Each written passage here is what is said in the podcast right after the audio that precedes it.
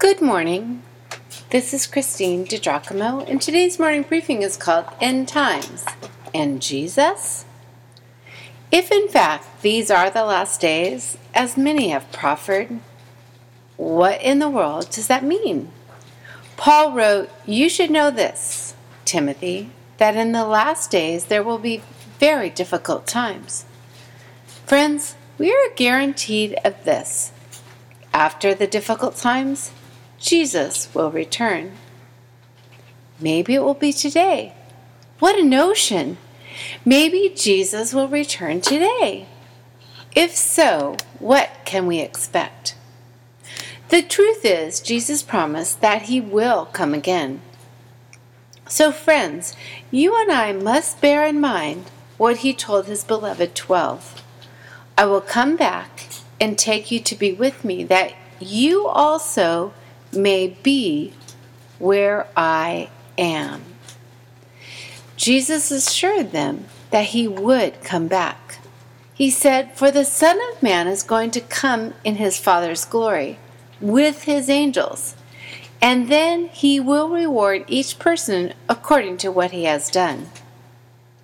The last glimpse of Jesus on earth was on the Mount of Olives, where a gathering of his followers watched as he ascended into heaven. They were looking intently up into the sky as he was going, when suddenly two men dressed in white stood beside them. Men of Galilee, they said, why do you stand there looking into the sky? This same Jesus who has been taken from you into heaven will come back in the same way you have seen him go into heaven. Indeed, Jesus himself said, They will see the Son of Man coming in the clouds of the sky with power and great glory.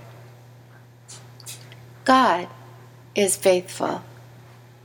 We just studied Paul's words to Timothy. If we are faithless, he remains faithful. He cannot deny himself. 2 Timothy 2, verse 13.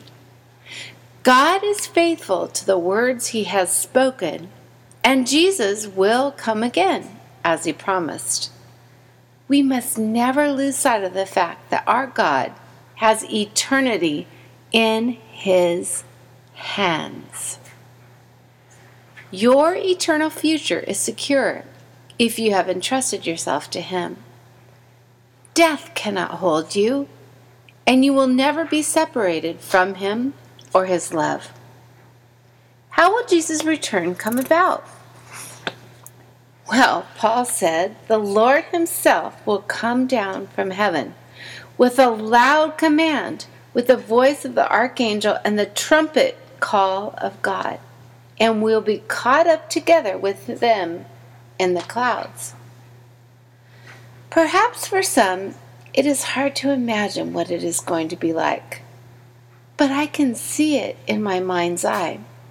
In fact, I believe it will be a day not unlike today, where there are blustery clouds in the sky, sunshine peeking around the back of their silver lining. A trumpet will sound. Our King has come.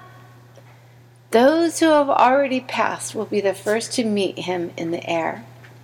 And then the rest who are lucky enough to still be living on that day may be driving down the Pacific Coast Highway in Southern California, or the A1 Highway in Nigeria, or George Walker Bush Highway in Ghana, or Whitechapel Road in London. Walking, driving, or sleeping, we will be caught up together with Jesus when he comes for his own. Whenever he chooses to come back, however, and whatever is around the corner we cannot see, our Lord's already there. Which reminds me of a song, a song I love so much.